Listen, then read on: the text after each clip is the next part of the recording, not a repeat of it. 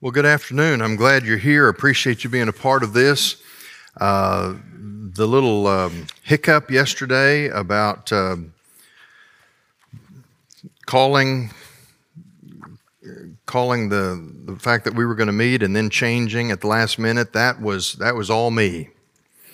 So um, so don't don't don't blame Pastor Jerry or or any of the others. I uh, I thought it was going to get better, and a couple hours passed, and I realized that it wasn't improving any, and so, so I had to make that. I hope there wasn't a, a huge inconvenience uh, related to that.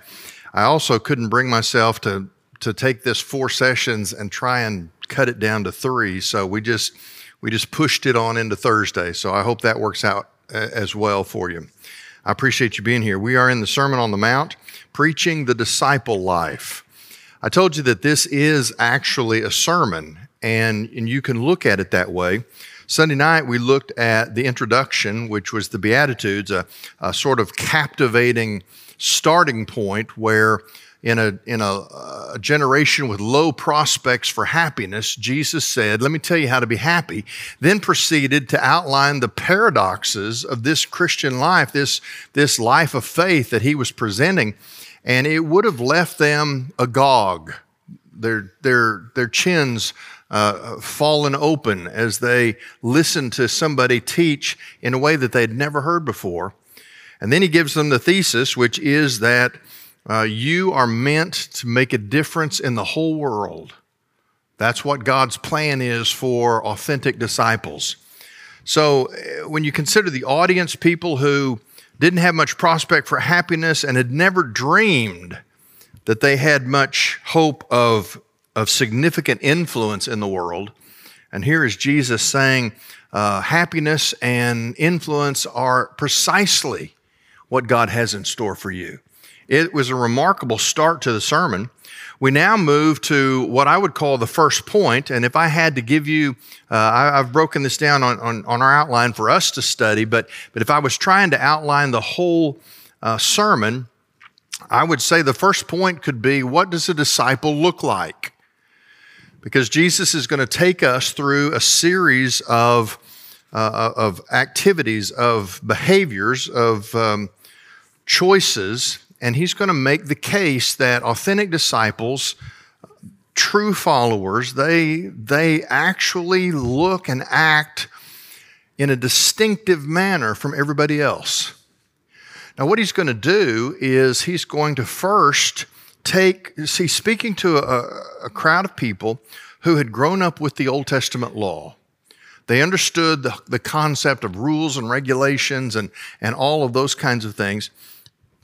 But because of the poor teaching that they had received, they had really been raised that the way you satisfy God is that you maintain a, a, a, perfect track record of external behavior. There are certain things that the law tells you not to do, and so you don't do those things. In fact, they had expanded on the law to try and develop uh, scenarios so that in any given situation, you could just pull out that situation and apply it to where you were so that you would know precisely how to behave in every instance, what not to do primarily. Jesus is going to raise the bar. When he's talking about an authentic disciple, he's going to take the law, which frankly, uh, for Jesus was more like a, a first grade primer um, a reading book to teach reading if, to a first grader. You know, it's interesting. Um, I think about this sometimes when you, when you think about the Old Testament law and, and the, the teachings of Jesus in the New Testament. The, pri- the same primer that you use in first grade to learn how to read, those are the same principles of reading that you use when you're writing a PhD dissertation. There's advancement, but the same basic structure is in place. Well, that's what we have in the Old Testament, except that the Old Testament is that primer. It was, it was presented by God to his people to say, okay, let me give you the basic steps so that you can move in the right direction. Jesus comes and says, okay, the law was supposed to cause you to recognize your inability to live a perfect life and be acceptable to God. The Jews had misunderstood. They had, they had willfully misunderstood. They turned it into a manual thinking that they could actually achieve perfect observance of the law and thereby be acceptable to God. The law was meant to drive you to the conclusion, to the despair of saying, I can't do this which that puts you at the place where you cry out for mercy. That puts you at the place where God is now ready to use you. Jesus comes and he says, "Okay, let me let me let me reboot. Let me reset." Because you've been taught wrongly that the key to satisfying God is your external behavior. I want to show you that the point all along has been your acceptability to God is based on the perfection of your soul, of your heart, of the core of your being. And so the first point of this sermon He's going to talk to us both in the negative and the positive. He's going to take examples of what they knew they were not supposed to do, and he was going to raise the bar to help them see that, that it was more than just those negative behaviors that they were to avoid. He was looking for a fundamental transformation in the kind of human beings they were. And then he's going to turn around and he's going to say, now let's look at the positive side. Because, see, the things that you aren't supposed to do, he said, I want you to, to examine your heart motivation, not just your external behavior. But then he's going to come over here and say, now, for the things that you are supposed to do, I also want you to examine your heart motivation because it's not just your external behavior. What does a disciple look like? Well, here we are. We finished with uh, chapter 5 of Matthew, verse 16. So let's, uh, let, us pick up there with verse 17. And uh, the first part of this, I've called it the disciples' standard. And it begins by talking about how his disciples, authentic followers of Jesus, are meant to be people who, uh, who, are, who exceed the law. All right? Look at, uh, look at verses 17 through 20. He says, Do not presume that I came to abolish the law or the prophets. I did not come to abolish, but to fulfill. For truly I say to you, until heaven and earth pass away, not the smallest letter or stroke of a letter shall pass from the law until all is accomplished. Therefore, whoever nullifies one of the least of these commandments and teaches others to do the same shall be called least in the kingdom of heaven. But whoever keeps and teaches them, he shall be called great in the kingdom of heaven. Now, the point that he's going to take us on in this, in this section of the sermon, one writer put it this way While the law forbids the ends of sin, Christ forbids the beginnings as well. The law was a stepping stone. It was not the pinnacle of behavior. And so Christ's teaching here is not contrary to the law, but actually uh, just takes the, God's intention in a further direction. I, imagine a, a painter who begins his masterpiece by sketching what it is he wants to paint. And after the sketch is complete, then he goes back in and he fills in the color. That's what Jesus is doing. The Old Testament is the sketch, but now Jesus is here uh, to, to fill in the details. Now, in our generation, these verses are particularly relevant because for some reason, in recent years, it has become a hot topic in evangelical circles to dismiss the Old Testament. Uh, we have several prominent megachurch pastors who are now teaching in their pulpits that the Old Testament has no relevance for us. We just leave it, leave it aside. It, it's no longer has any application for us. And yet here we find Jesus saying, speaking to that very issue, anybody who nullifies the Old Testament uh, will have to answer for it. Now, there are some inadequate views towards the Old Testament. Some people believe that none of the Old Testament is relevant except those things that are explicitly repeated in the New Testament. By the same token, others say all of the Old Testament is relevant except anything specifically prohibited in the New Testament. What Jesus tells us is the Old Testament remains normative, but it's only understood as it's fulfilled in Jesus. The Old Testament provides the minimum requirements, but but those are examples, those are meant to be examples for the way to live. But even in the Old Testament, God's intention was for believers to always understand that a heart transformation is what's actually necessary to accomplish the goal of righteousness. For example, in the Old Testament, we say, well, we don't we no longer follow the dietary laws. Well, you're right. We don't follow the dietary laws. We eat bacon.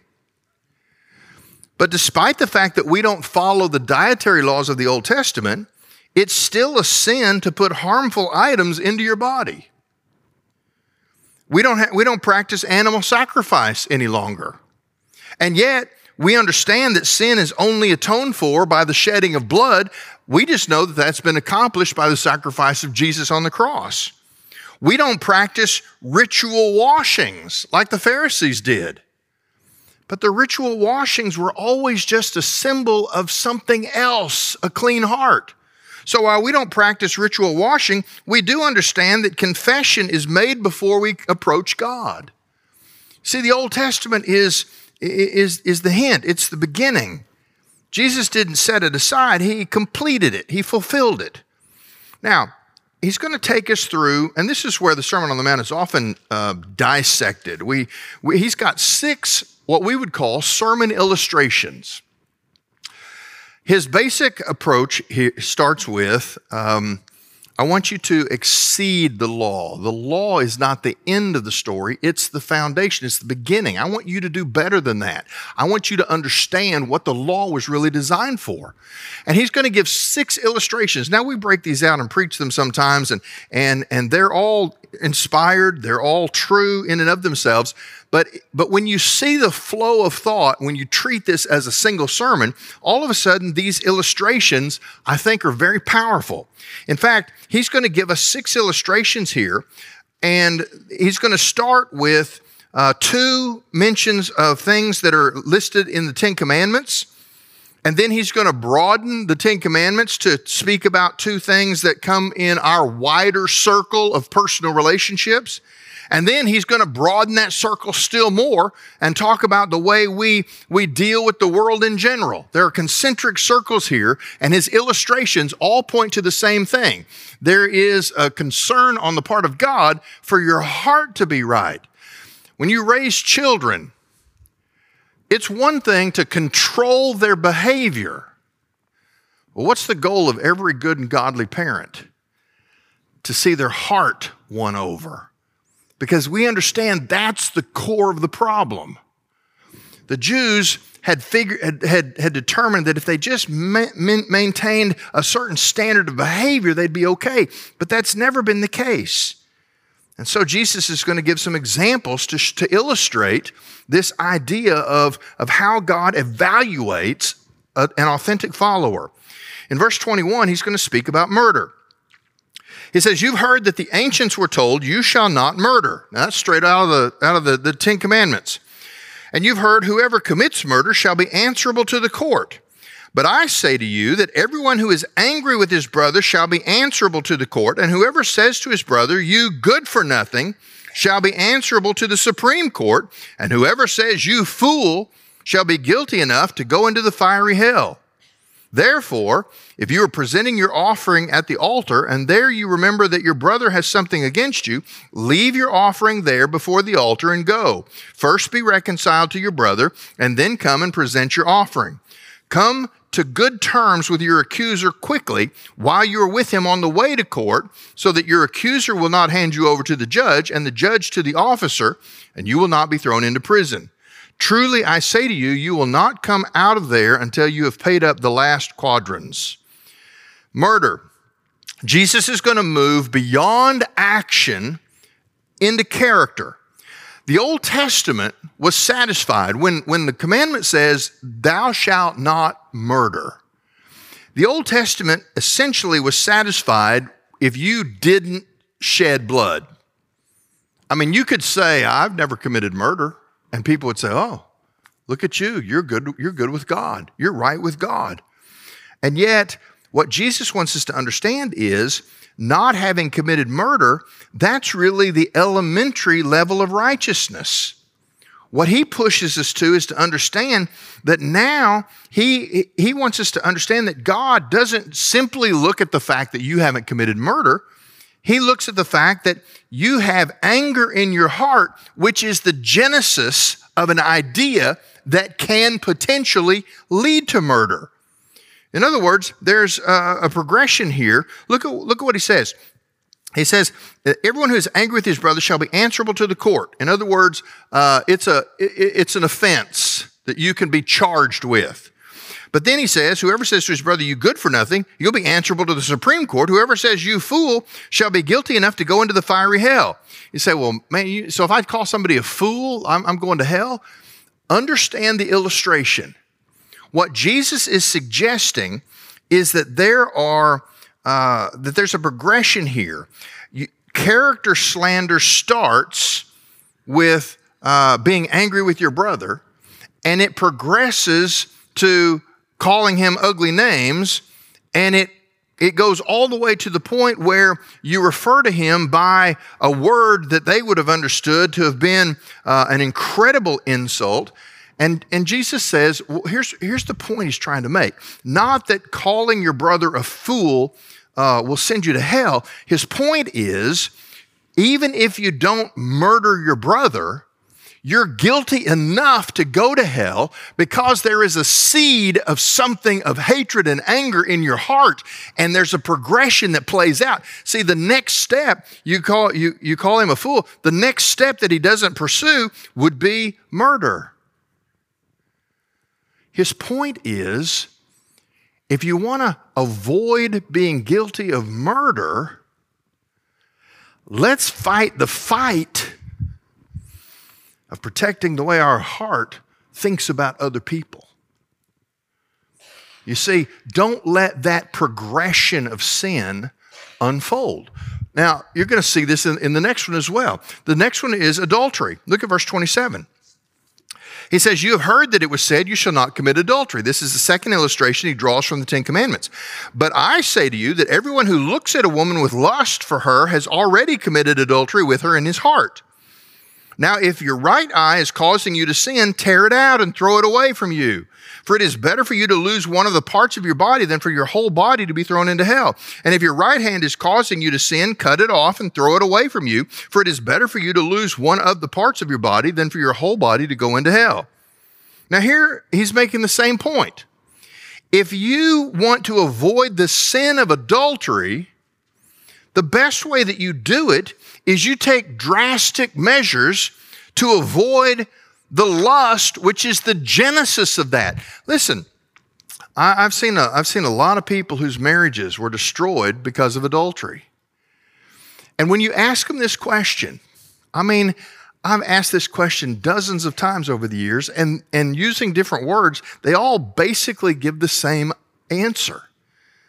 I say, Brother, what were you thinking? And they'll say, Well, I don't know how it happened. I didn't set out to do this. Well, see, that's always the way of sin. Nobody gets up in the morning out of the clear blue sky and says, You know, feels like a good day for adultery. Nobody does that. There's a progression that happens and one day, the, the devil springs that trap of temptation, and you step into it, and then your life, your life is forever changed. And you go, man, I, I didn't mean for that to happen. I understand you didn't mean for it to happen. But see, the time to deal with it is not when you get to the temptation and you go, oh, I got to have self control. I got to have self control. I got to have self control. The time to deal with it is when the genesis in your heart starts. That's the point that Jesus is making. You see, in this business about adultery, he says you need to take drastic measures to avoid the thoughts and the situations which can put you in a scandal. Now, these verses are misunderstood because, uh, because people get bent out of shape where he says, uh, you know, you should pluck out your right eye or you should cut off your right hand. He's not literally suggesting that you should blind yourself, that you should eliminate body parts.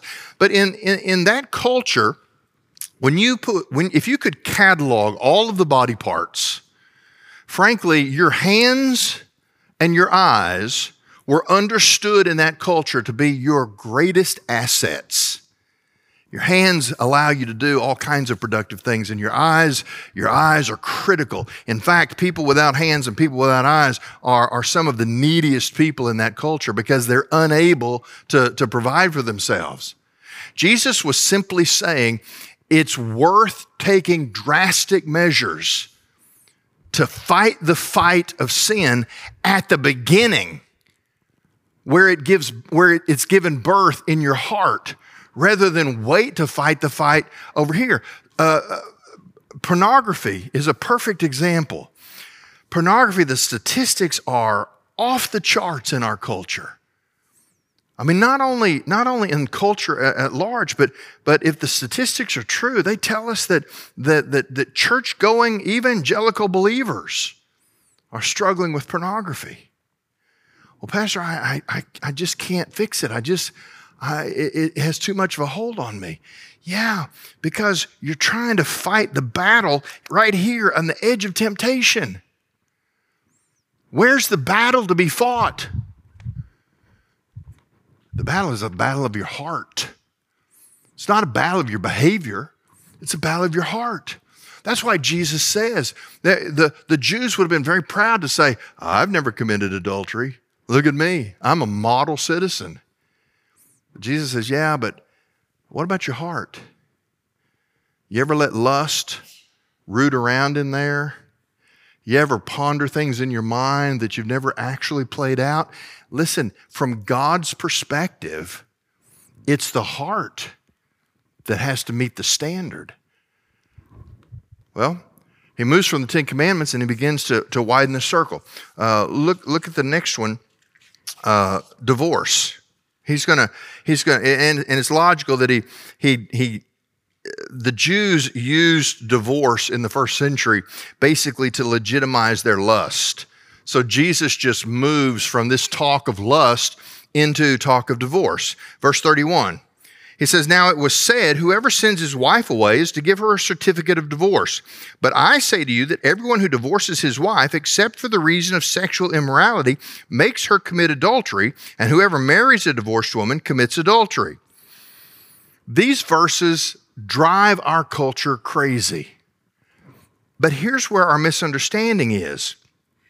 We treat these words like Jesus is just issuing uh, a judicial opinion for some new law. What Jesus is saying here is he's refocusing the discussion because the Jews were obsessed with the exceptions. They knew that the Old Testament said that God hates divorce, but they were obsessed with all of the exceptions and they had developed an entire catalog of reasons why a man could divorce his wife. And each one of them was neatly categorized according to different act- actions so that when she did something that was displeasing, he could have a biblical justification to divorce her. It had become commonplace. And frankly, a lot of men in the first century, um, they would, in, fact, this is how bizarre it, it became. Uh, for a time, you could actually get a one day divorce. Why? Why? One day divorce? Yeah. Divorce your wife because she burned the toast at breakfast. Go off, have your tryst, come back, marry your wife. It's not adultery. Not technically, because you weren't married. Do you see how absurd that is? They had, they had focused on the exceptions because everything about their righteousness was based on the technicalities of their external behavior. We do this when, you know, the, our language gives us away. We'll say, well, well, are you lying to me? Well, technically, listen, when you have to use the word technically, you have just confessed to whatever you've been asked about. Well, what is the, it depends on what the word is, is.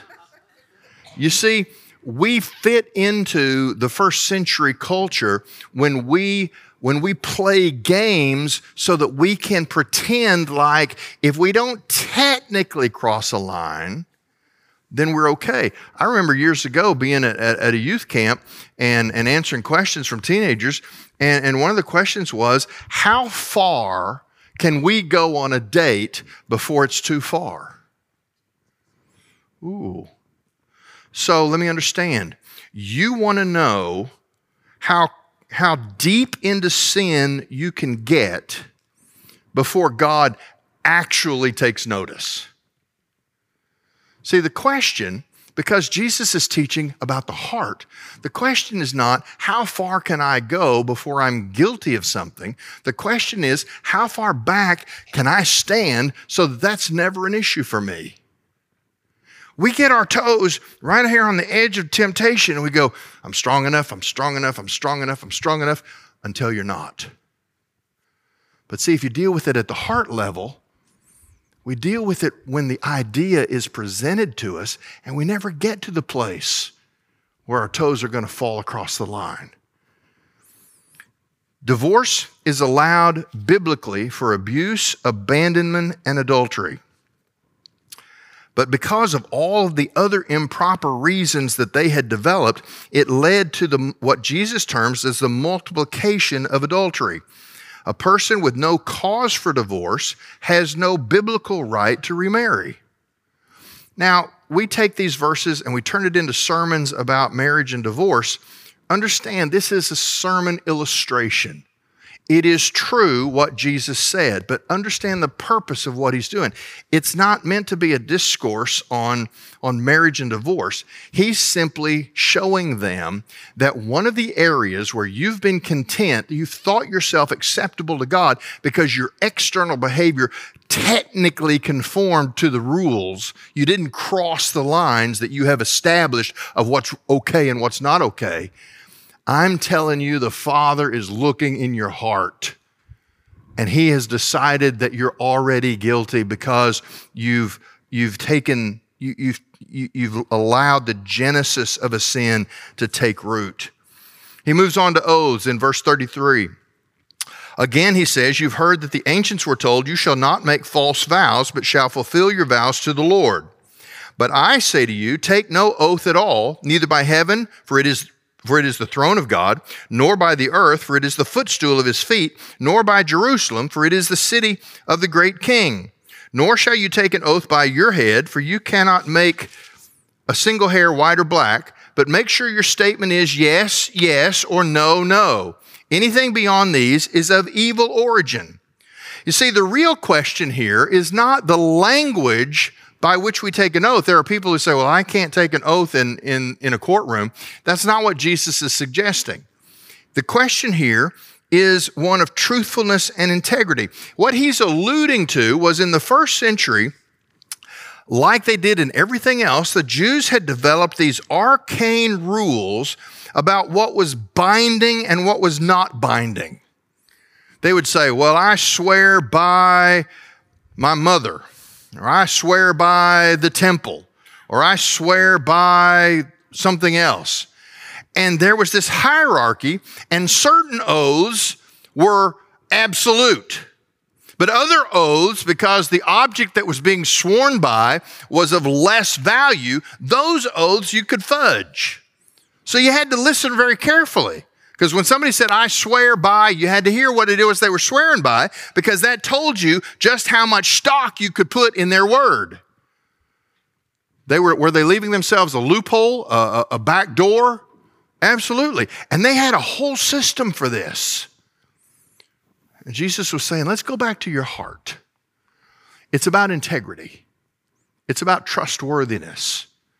Here's the thing if you if your word can be trusted if your yes means yes and your no means no guess what?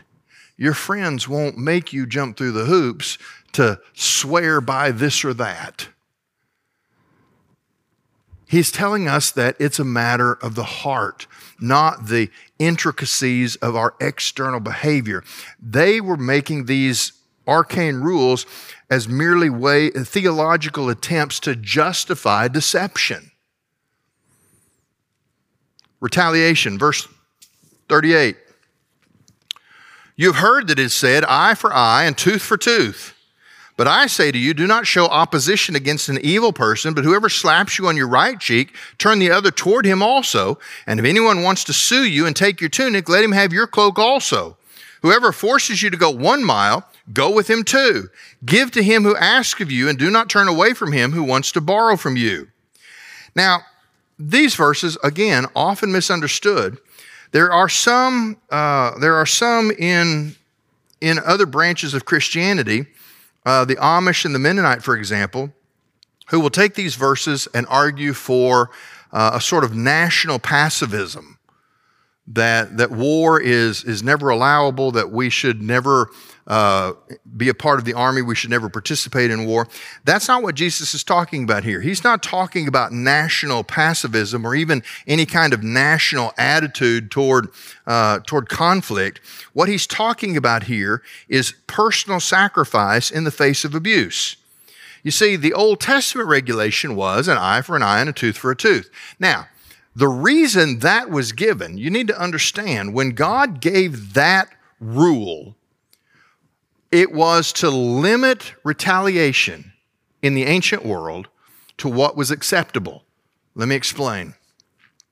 One of the great uh, problems throughout human history is that you hurt me, and I figure out how to hurt you worse and then you have to figure out how to hurt me worse. And then I have to figure out how to hurt you worse than that. And human relationships in conflict typically escalate. In the Old Testament, when Jesus gave Israel a rule for personal conflict, he said, an eye for an eye, a tooth for a tooth. What he was doing was he was giving them a rule that would make the penalty for wrong behavior, the penalty was equal to the wrong behavior. It prevented the escalation of human conflict, which eventually leads to, to family feuds and ultimately to wars between nations.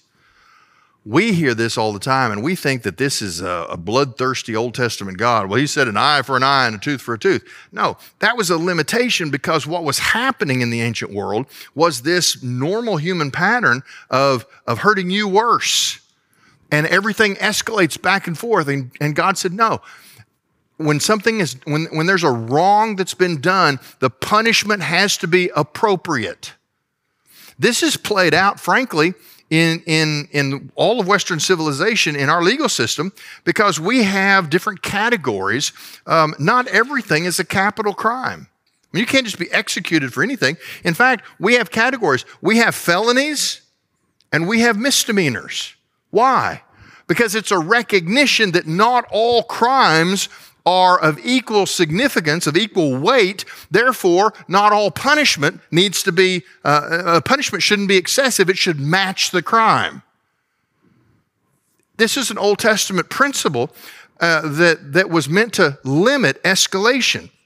But Jesus is now saying, but a, an authentic disciple who follows me will find that he's going to live by a new standard, and that is a willingness to give up his dignity, a willingness to give up his security, his liberty, even his property in order to in order to reconcile with somebody that that I'm at, at, at odds with. I used to tell I used to tell my kids one of the principles that we tried to live by in our house it's hard to raise kids if you if you have to always navigate um, who's right and who's wrong in every situation. Well, she said, well, he did, well, they did, well, he did, well, they're.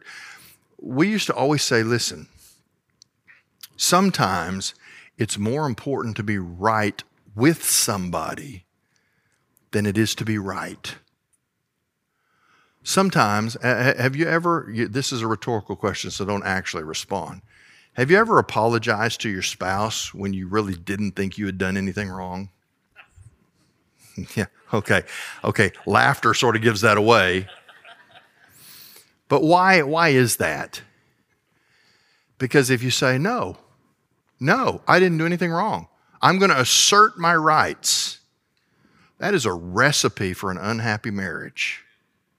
Sometimes you just say, listen, sweetie, I'm sorry that it, it got to this. I don't want this to be between us. I apologize because I don't want anything to, to be between us. It's more important to be right with your spouse than it is to be right. What Jesus is suggesting here is when you're being taken to court and you're on your way, present yourself to the person who's suing you and see if you can make it right. The time for reconciliation is always before the time for a verdict to be issued. Why is this important? Because they were asserting their rights because it was all about external behavior. Jesus said, instead of worrying about retaliation, why don't you worry about being right with people? Let your heart be moved towards somebody. Here's the, here's the reality, though. Only a person who has died to his own rights can display the character of Christ. If there is one human being in all of history who could say, I don't deserve to die, it was Jesus Christ. And yet he voluntarily gave himself up for us. The point here is if you want to follow me, have this attitude in you that I want to I want to see people reconciled more than I want to assert my rights or my claims to what I what I deserve. Hatred and love verse 43. He says, You have heard that it was said, You shall love your neighbor and hate your enemy. But I say to you, love your enemies and pray for those who persecute you, so that you may prove yourselves to be sons of your Father who is in heaven. For he causes his sun to rise on the evil and the good, and sends rain on the righteous and the unrighteous. For if you love those who love you, what reward do you have? Even the tax collectors, do they not do the same? And if you greet only your brothers and sisters, what more are you doing than others? Even the Gentiles do. Uh, do they not do the same?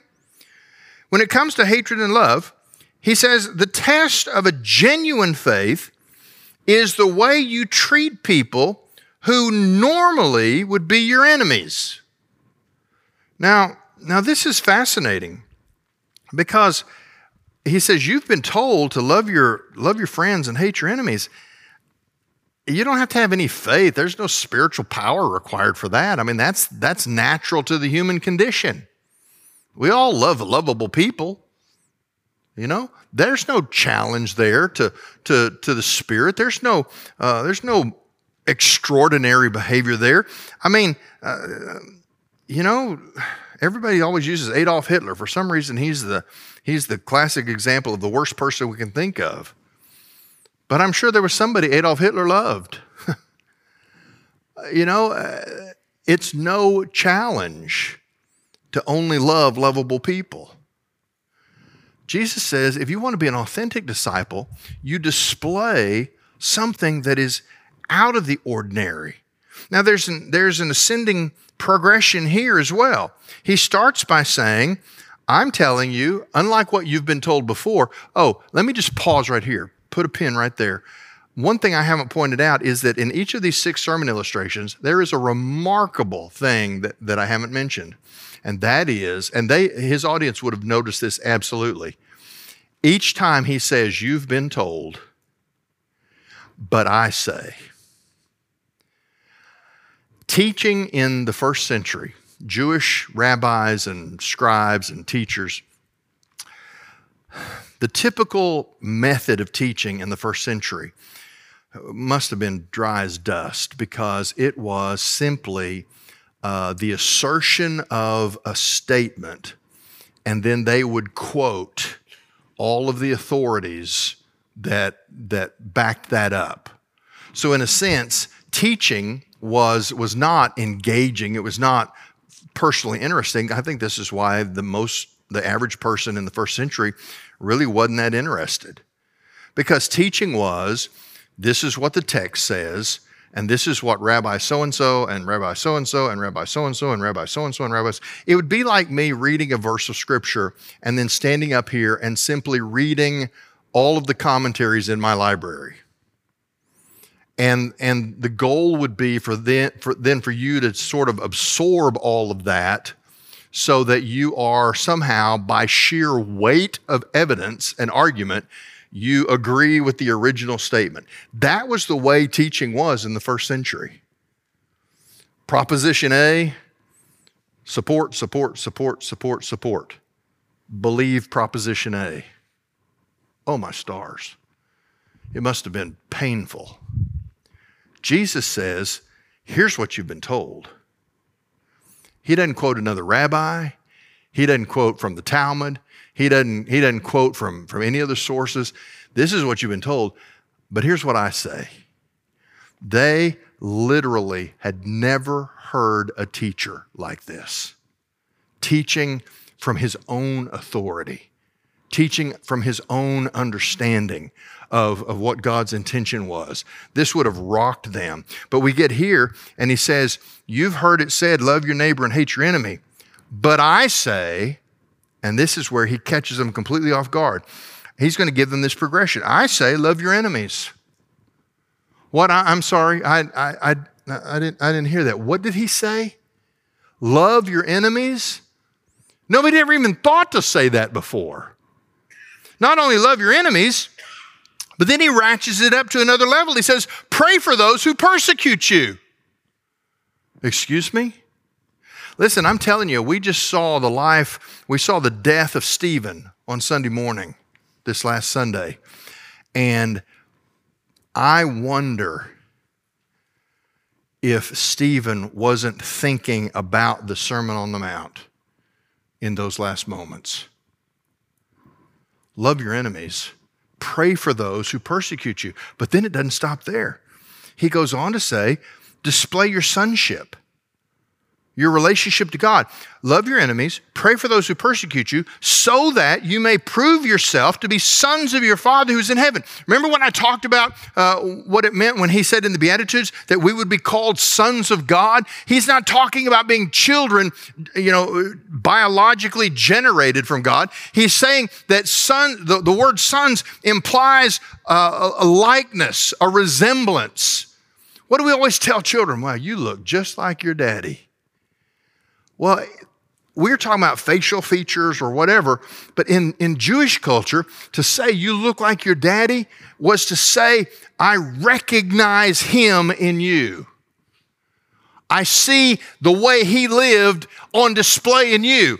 Jesus is saying, Love your enemies, pray for those who persecute you, so that, there's my favorite word in the New Testament, so that you may prove yourselves to be sons of your Father who's in heaven.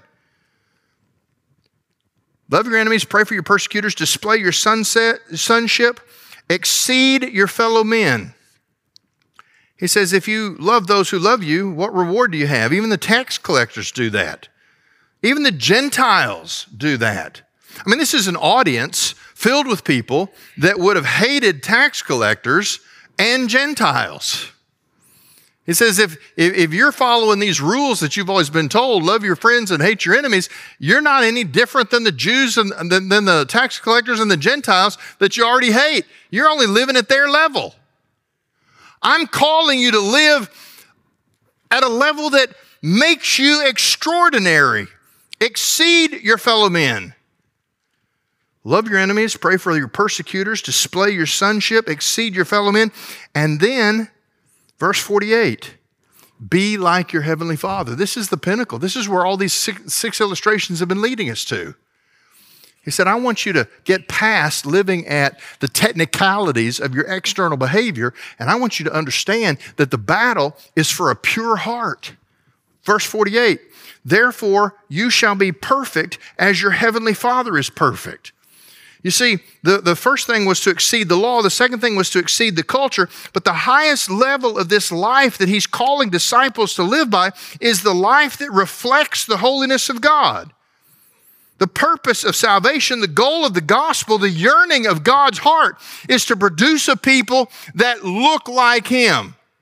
True sons of God in the sense that they display His nature. Perfect. It means mature, whole, loving without limits. Now, we understand that sinless perfection is impossible in this life, but let me tell you, biblical godliness is attainable. But that godliness doesn't come in by a set of rules, it comes in by the presence of the Holy Spirit who transforms us at the heart level. The most dangerous thing you can say as a Christian is, I'm the best person I know. Always depends on who you stand next to. See, that's a faith based on external behavior. And if you live that way, you will find yourself justifying actions that you want to take. And you'll tell yourself, well, technically, it's not wrong because of A, B, C, and D. We have a remarkable capacity in our fallen selves to justify anything that we want to do. It is it's fascinating what we can convince ourselves is okay. That's why the New Testament is pretty clear that we are to live in community and you're to get advice from godly brothers and sisters before you make big decisions. I've had people say, "Oh, listen, God is in this." Okay, tell me exactly what it is that, that you want to do. And they say it out loud, and I go, Did you hear that? Yeah, it sounds different when I say it out loud. Because what happens is things in our minds, we convince ourselves that it's the right thing. Then we say them out loud and we go, oh yeah, that, that, that's not, that's not right. That's not who I am. Here he wants us to understand the emphasis is on transparent purity and unaffected holiness. It is an emphasis on imitating the Father's perfection. This sermon utterly rejects all religious hypocrisy, all spiritual sham, all showy righteousness, all religious duties that are performed for an audience. No one can match the holiness of God. But the question that we have to ask is have some of us just quit trying altogether? I'm a pretty good Christian. Okay. Is that your standard? Well, I'm as good as anyone else. Okay. Is that your standard? You see, the standard that Jesus says is how do you compare to your Heavenly Father? We will have a better understanding of who we are and where we stand if we measure ourselves by the same standard God uses to measure us. Now, all of this part of the sermon is Jesus saying, I want to take you past the law and I want to remind you that it's really a heart issue. So he's taking us through these six illustrations to say these are things that you know you're not supposed to do, but you you get around them by technicalities. I want you to take those six external behaviors and I want you to backtrack them to the source in your heart, and that's where I want you to do battle. But he's going to now, this is, this is point one, part B. He's going to say, but let me tell you, it's not just the things that you aren't supposed to do. Let, us talk about the things that you are supposed to do. Let's talk about, uh, about the positives. Uh, go, go back to chapter 5, verse 20. We, we just read it at the start. Verse 20 of chapter 5, he says, For I say to you that unless your righteousness far surpasses that of the scribes and Pharisees, you will not enter the kingdom of heaven. Well, they wouldn't have understood that when he first said it because nobody has a righteousness that, perfa- that surpasses the Pharisees. I mean, they had the system down. They had memorized the rules. They knew all the scenarios. They knew where to apply the categories. They had the technicalities perfected. Nobody could can surpass that righteousness. Only Jesus is going to take them on a journey to say, listen, the way you surpass their righteousness is you don't get caught up in the externals, you go to the heart of the matter. Well, here's six things you're not supposed to do, but I want you to take it back to the heart. Now let's look at three things that that you are supposed to do, and we're going to see how those relate to the heart as well. The essence, the components, the cardinal values of Jewish piety in the first century, first century would have been giving, prayer, and fasting. So, again, with three illustrations to make his case, Jesus is going to take those examples, those positive behaviors, and he's going to show how they need to be related to your heart. In chapter 1, chapter 6, verse 1, he starts by saying, Take care not to practice your righteousness in the sight of people, to be noticed by them. Otherwise, you have no reward with your Father who is in heaven. So when you give to the poor, do not sound a trumpet before you as the hypocrites do in the synagogues and on the streets, so that they will be praised by people. Truly, I say to you that they have their re- reward in full. But when you give to the poor, do not let your left hand know what your right hand is doing, so that your charitable giving will be in secret, and your Father who sees what is done in secret will reward you. He says, in, a, in, in, in their society, um, well, he starts by saying, listen, I'm going to give you these positive things, but I, but I want you to understand we're going to take this back to the heart. Again, don't they the, the Pharisees would have said, don't do these things. Here's the line, don't do these external actions, these sins. But they would have also said, but do these other things instead. Jesus is going to say, don't do the heart issues that lead to those sins, but he's also going to say, when you have your, your spiritual activities, when you have your disciplines of your faith, don't do those solely or primarily for personal honor or gain uh, to, to accomplish some objective. Because if you, if you do, if you put your faith on display so that people will recognize that you're really a godly person, he says God will grant no further reward. The question for us is this Do we believe God enough that we're willing to leave our rewards and our recognitions in His hands? Well, look at this. He starts with talking about giving. In a society with no social security or welfare, charitable giving was a vital part of the individual piety of, uh, uh of individual believers. But Jesus' point here is unambiguous. His followers must not parade their piety, piety or show off their good deeds. That kind of ostentatious display nullifies any benefit that's due to the giver. Rather, he says we are to give in such a way that others are never tempted to glorify the giver in place of God. In fact, he suggests a striking image of a man who's walking down a street and sees somebody who has a need. And he slips his hand into his pocket and he gives the man some money. But he does it so casually, it's as if the money being distributed with his right hand the left hand is completely unaware that it's even happening. Why? Because there is a trust there that God sees what we do and that He rewards that behavior. A man who gives in a way that his left hand doesn't know what his right hand is doing is somebody who is leaving his reward in God's hand. Now, that doesn't imply, and it certainly doesn't require, that all benevolence is literally secret all of the time. It doesn't mean that, that giving can't ever be done in a public way, but it does mean that giving can, should never be done in an ostentatious way. What Jesus is forbidding here is not publicity and performing good deeds. Sometimes that's necessary and proper. Sometimes, sometimes we put good deeds on display because it inspires other people to get on board and do that as well. But what he's talking about here is ostentatious publicity. That is, doing things for the purpose of attracting attention and gaining applause.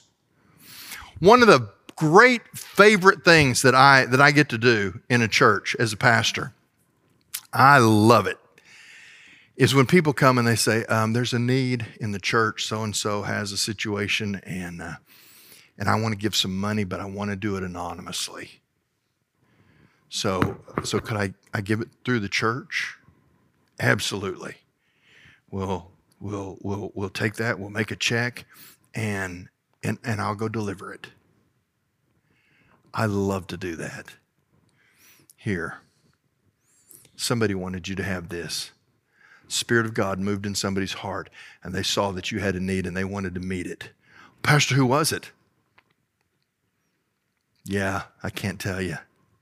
They just wanted to do it because they, they wanted to honor God and they wanted to serve you. I love that situation because there sometimes there's tears, there's always joy, there's, there's the unexpected jubilation of a need met. But see, what happens in that situation? God always gets the credit because they don't know who to thank. Well, I, would love to thank them. Well, uh, they'd like you to just thank Jesus because he's the one that's behind their motivation. That's what he's talking about here. He's saying do things so that so that God receives the glory by our actions. Well, he's going to move from giving to prayer. Look at verse 5. He says, And When you pray, you're not to be like the hypocrites, for they love to stand and pray in the synagogues and on the street corners, so that they will be seen by people. Truly, I say to you, they have their reward in full. But as for you, when you pray, go into your inner room, close your door, and pray to your Father who is in secret, and your Father who sees what is done in secret will reward you. And when you are praying, do not use thoughtless repetition as the Gentiles do, for they think that they will be heard because of their many words. So do not be like them, for their for your Father knows what you need before you ask Him. You see, they were treating prayer the same way they were treating um, giving. You know, when they would go to the temple and give, uh, there was the, the Pharisees would, would go and they'd make, they'd make their offering, and, and there was always a big to do about it. I mean, they wanted everybody to see them give. It'd be like if, you know, if you pass the plates, uh, and I saw this happen one time. You pass the plates, and, and somebody, I saw somebody get up and walk over and put their money in the plate instead of letting the plate pass by. They went, you know, why would they do that? I mean, the plate was coming to them, but see, nobody could see them if it just if they just put it in there when it passed by. They wanted to be seen dropping into the plate. That's what the Pharisees would do. That's why Jesus makes such a big deal about the widow's two mites when she goes to the temple. And he says, Listen, I've been watching people give into that offering container all morning long, but nobody's given more than her because she gave everything that she had, plus she gave it with nobody noticing but Jesus noticed. See, that's the key here. The Father, he says, sees what we do in secret. A gift given to meet a need that's done anonymously, God takes, makes record of that. Prayers, he says, go into a secret place and pray and pray in the secret place. Um, in, in, in the Pharisees would, would make a big deal these hypocrites would, they had certain times of the day when they would pray. And it was just the darndest thing. The Pharisees would always just happen to be in the marketplace when the time of prayer happened. But because they were so righteous, they couldn't slip off and go to prayer. They would just stop right there on a street corner. Now, you know, they've been doing this for years. If you know that you're going to pray at certain times during the day, wouldn't you figure that at some point you'd figure out how to adjust your schedule so that you wouldn't be caught out in public when it's time to pray? But not them. They specifically wanted to be caught out in public. Pharisees typically prayed standing with their arms stretched out, looking into heaven, praying out loud. Well, you can imagine the spectacle that that made. Oh, look at that. It's prayer time. I completely forgot. Well, I guess I'll just have to play, pray right here in the market. Oh Lord! What happens? Everybody in the market knows that there's a righteous Pharisee and he's praying because it's the time for prayer. Were they convicted that they weren't holy enough? No. They rolled their eyes because they knew exactly what was going on. He's showing off because he wants us to be impressed. Jesus says, listen, any reward they get comes from what little recognition people give them because they're not getting any other reward for it. They're hypocrites who pray in conspicuous places specifically to put on a show. Instead, he says you should pray with simplicity and directness and sincerity in talking to God. He says, uh, now, Christ, understand, he's not against long times of prayer. Okay? Um, in Luke chapter 6, we know that Jesus, uh, in, in coming to decisions about which disciples to, to, to call to himself, it says Jesus prayed all through the night. He's not talking about, he's not against repeating requests. Because we know in the Garden of Gethsemane, it says that he prayed the same thing a third time. That's not what he's suggesting here.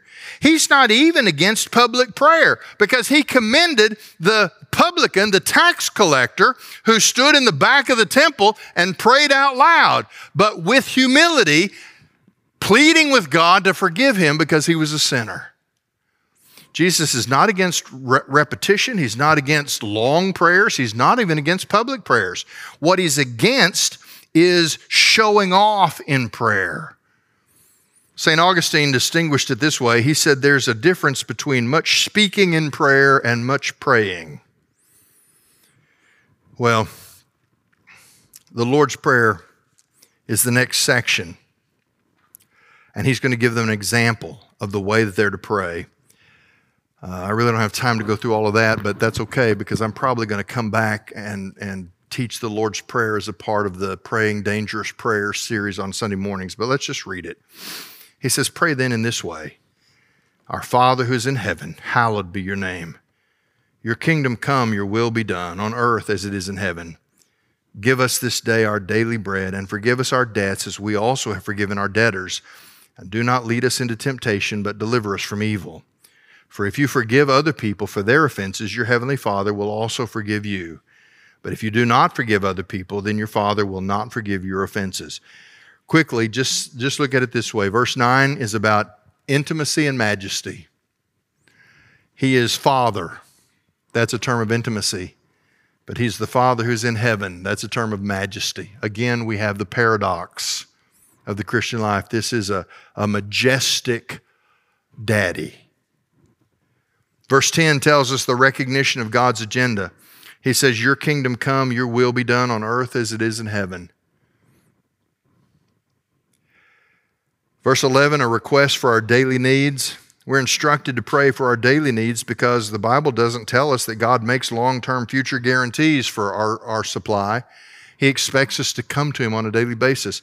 My grandmother, from a very different generation, she went to the, went to the market every single day my mom, I remember when I was a kid, my mom would say, you know, these green beans, they're, you know, they're, you, you should buy enough for two meals. They're, they're, they're on sale. No, I don't need enough for two meals. I need enough for today's meal. She went to the market every single day and she fixed the food that she had for that day. That was just her, her habit, I guess. But in a very real sense, the fact that we all have freezers full of frozen goods and pantries full of other things sometimes makes us forget that we're supposed to ask God every single day to meet our needs.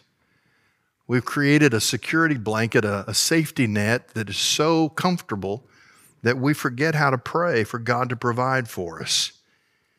Verse 12 is a restoration of fellowship. This is where he prays about forgiveness. It's interesting. Uh, he says we get to choose the standard by which God evaluates us. If you forgive other people for their offenses, your heavenly Father will also forgive you. But if you do not forgive other people, then your Father will not forgive your offenses.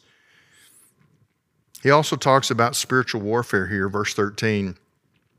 Do not lead us into temptation, but deliver us from evil. I'll speak to this prayer probably more um, at a later time, but, but just imagine this I find it fascinating, first of all, that the Lord's Prayer is so often quoted as almost a good luck mantra where we don't even really think about the words. We just, you know, we have, we have whole branches of Christianity that, that have treated the, the, the Lord's Prayer like it's, um, like the frequent repetition of the Lord's Prayer is magical. We've turned these, pray, these, these this prayer into um, into a, a, a talisman for God to just jump through hoops for us. We've made it exactly what He said don't do. Don't let your prayers be rote, routine, mechanical. Sit down and talk to God like a person. But imagine this as you pray One of these days we'll be in heaven. And I can imagine this prayer, a prayer that where all of these petitions have been satisfied a place where God's name is absolutely sanctified or hallowed. His reign has come completely. His will did come to pass. He has forgiven us our sins. He has put an end to temptation. He has delivered us from Satan permanently. Well, real quickly, he finishes with fasting. Verse 16. Now, whenever you fast, do not make a gloomy face as the hypocrites do, for they distort their faces so that they will be noticed by people when they are fasting. Truly, I say to you, they have their reward in full. But as for you, when you fast, anoint your head and wash your face, so that your fasting will not be noticed by people, but by your Father who is in secret, and your Father who sees what is done in secret will reward you. Just like giving in prayer, the Pharisees had turned fasting into a public display. Everybody knew that the Pharisees, as a rule, fasted on Mondays and Thursdays. Now, listen, nobody, nobody is going to starve to death by going one day without food, one or two days a week. But the Pharisees, they had turned this into performance art. I mean, they would go out on Mondays and Thursdays and they, you know, they, you get up, you don't take a shower, you don't comb your hair, you put on old clothes and you go out and you just look like, oh, what's wrong with you? Oh, I'm fasting today. I mean, they had turned it into an art form of just agony. Like fasting is this uh, physically desperate act, and, and I can just barely make it through the day. They loved to put on a show. They had obvious suffering as they went through their day, suffering and deprivation. Jesus says, conceal your devotion and let God be responsible for your rewards. God judges the greatness of his servants by searching our hearts not by inventory, inventorying our actions. He examines our inner attitudes. He sees, he sees the deeds that we do in secret. Sometimes we're tempted to think, nobody appreciates me. I never receive any recognition. I work hard and nobody at that church gives me a pat on the back. Let me tell you something. The more you do, that is unseen by the people around you, I promise you there is a reward for everything. Nothing you do in the name of Jesus Christ will go unacknowledged in eternity. And it comes down to this Do you want somebody to pat you on the back and say, Man, you are really something? Or do you want Jesus to say, Well done? You are a good and faithful servant. Welcome to your rest.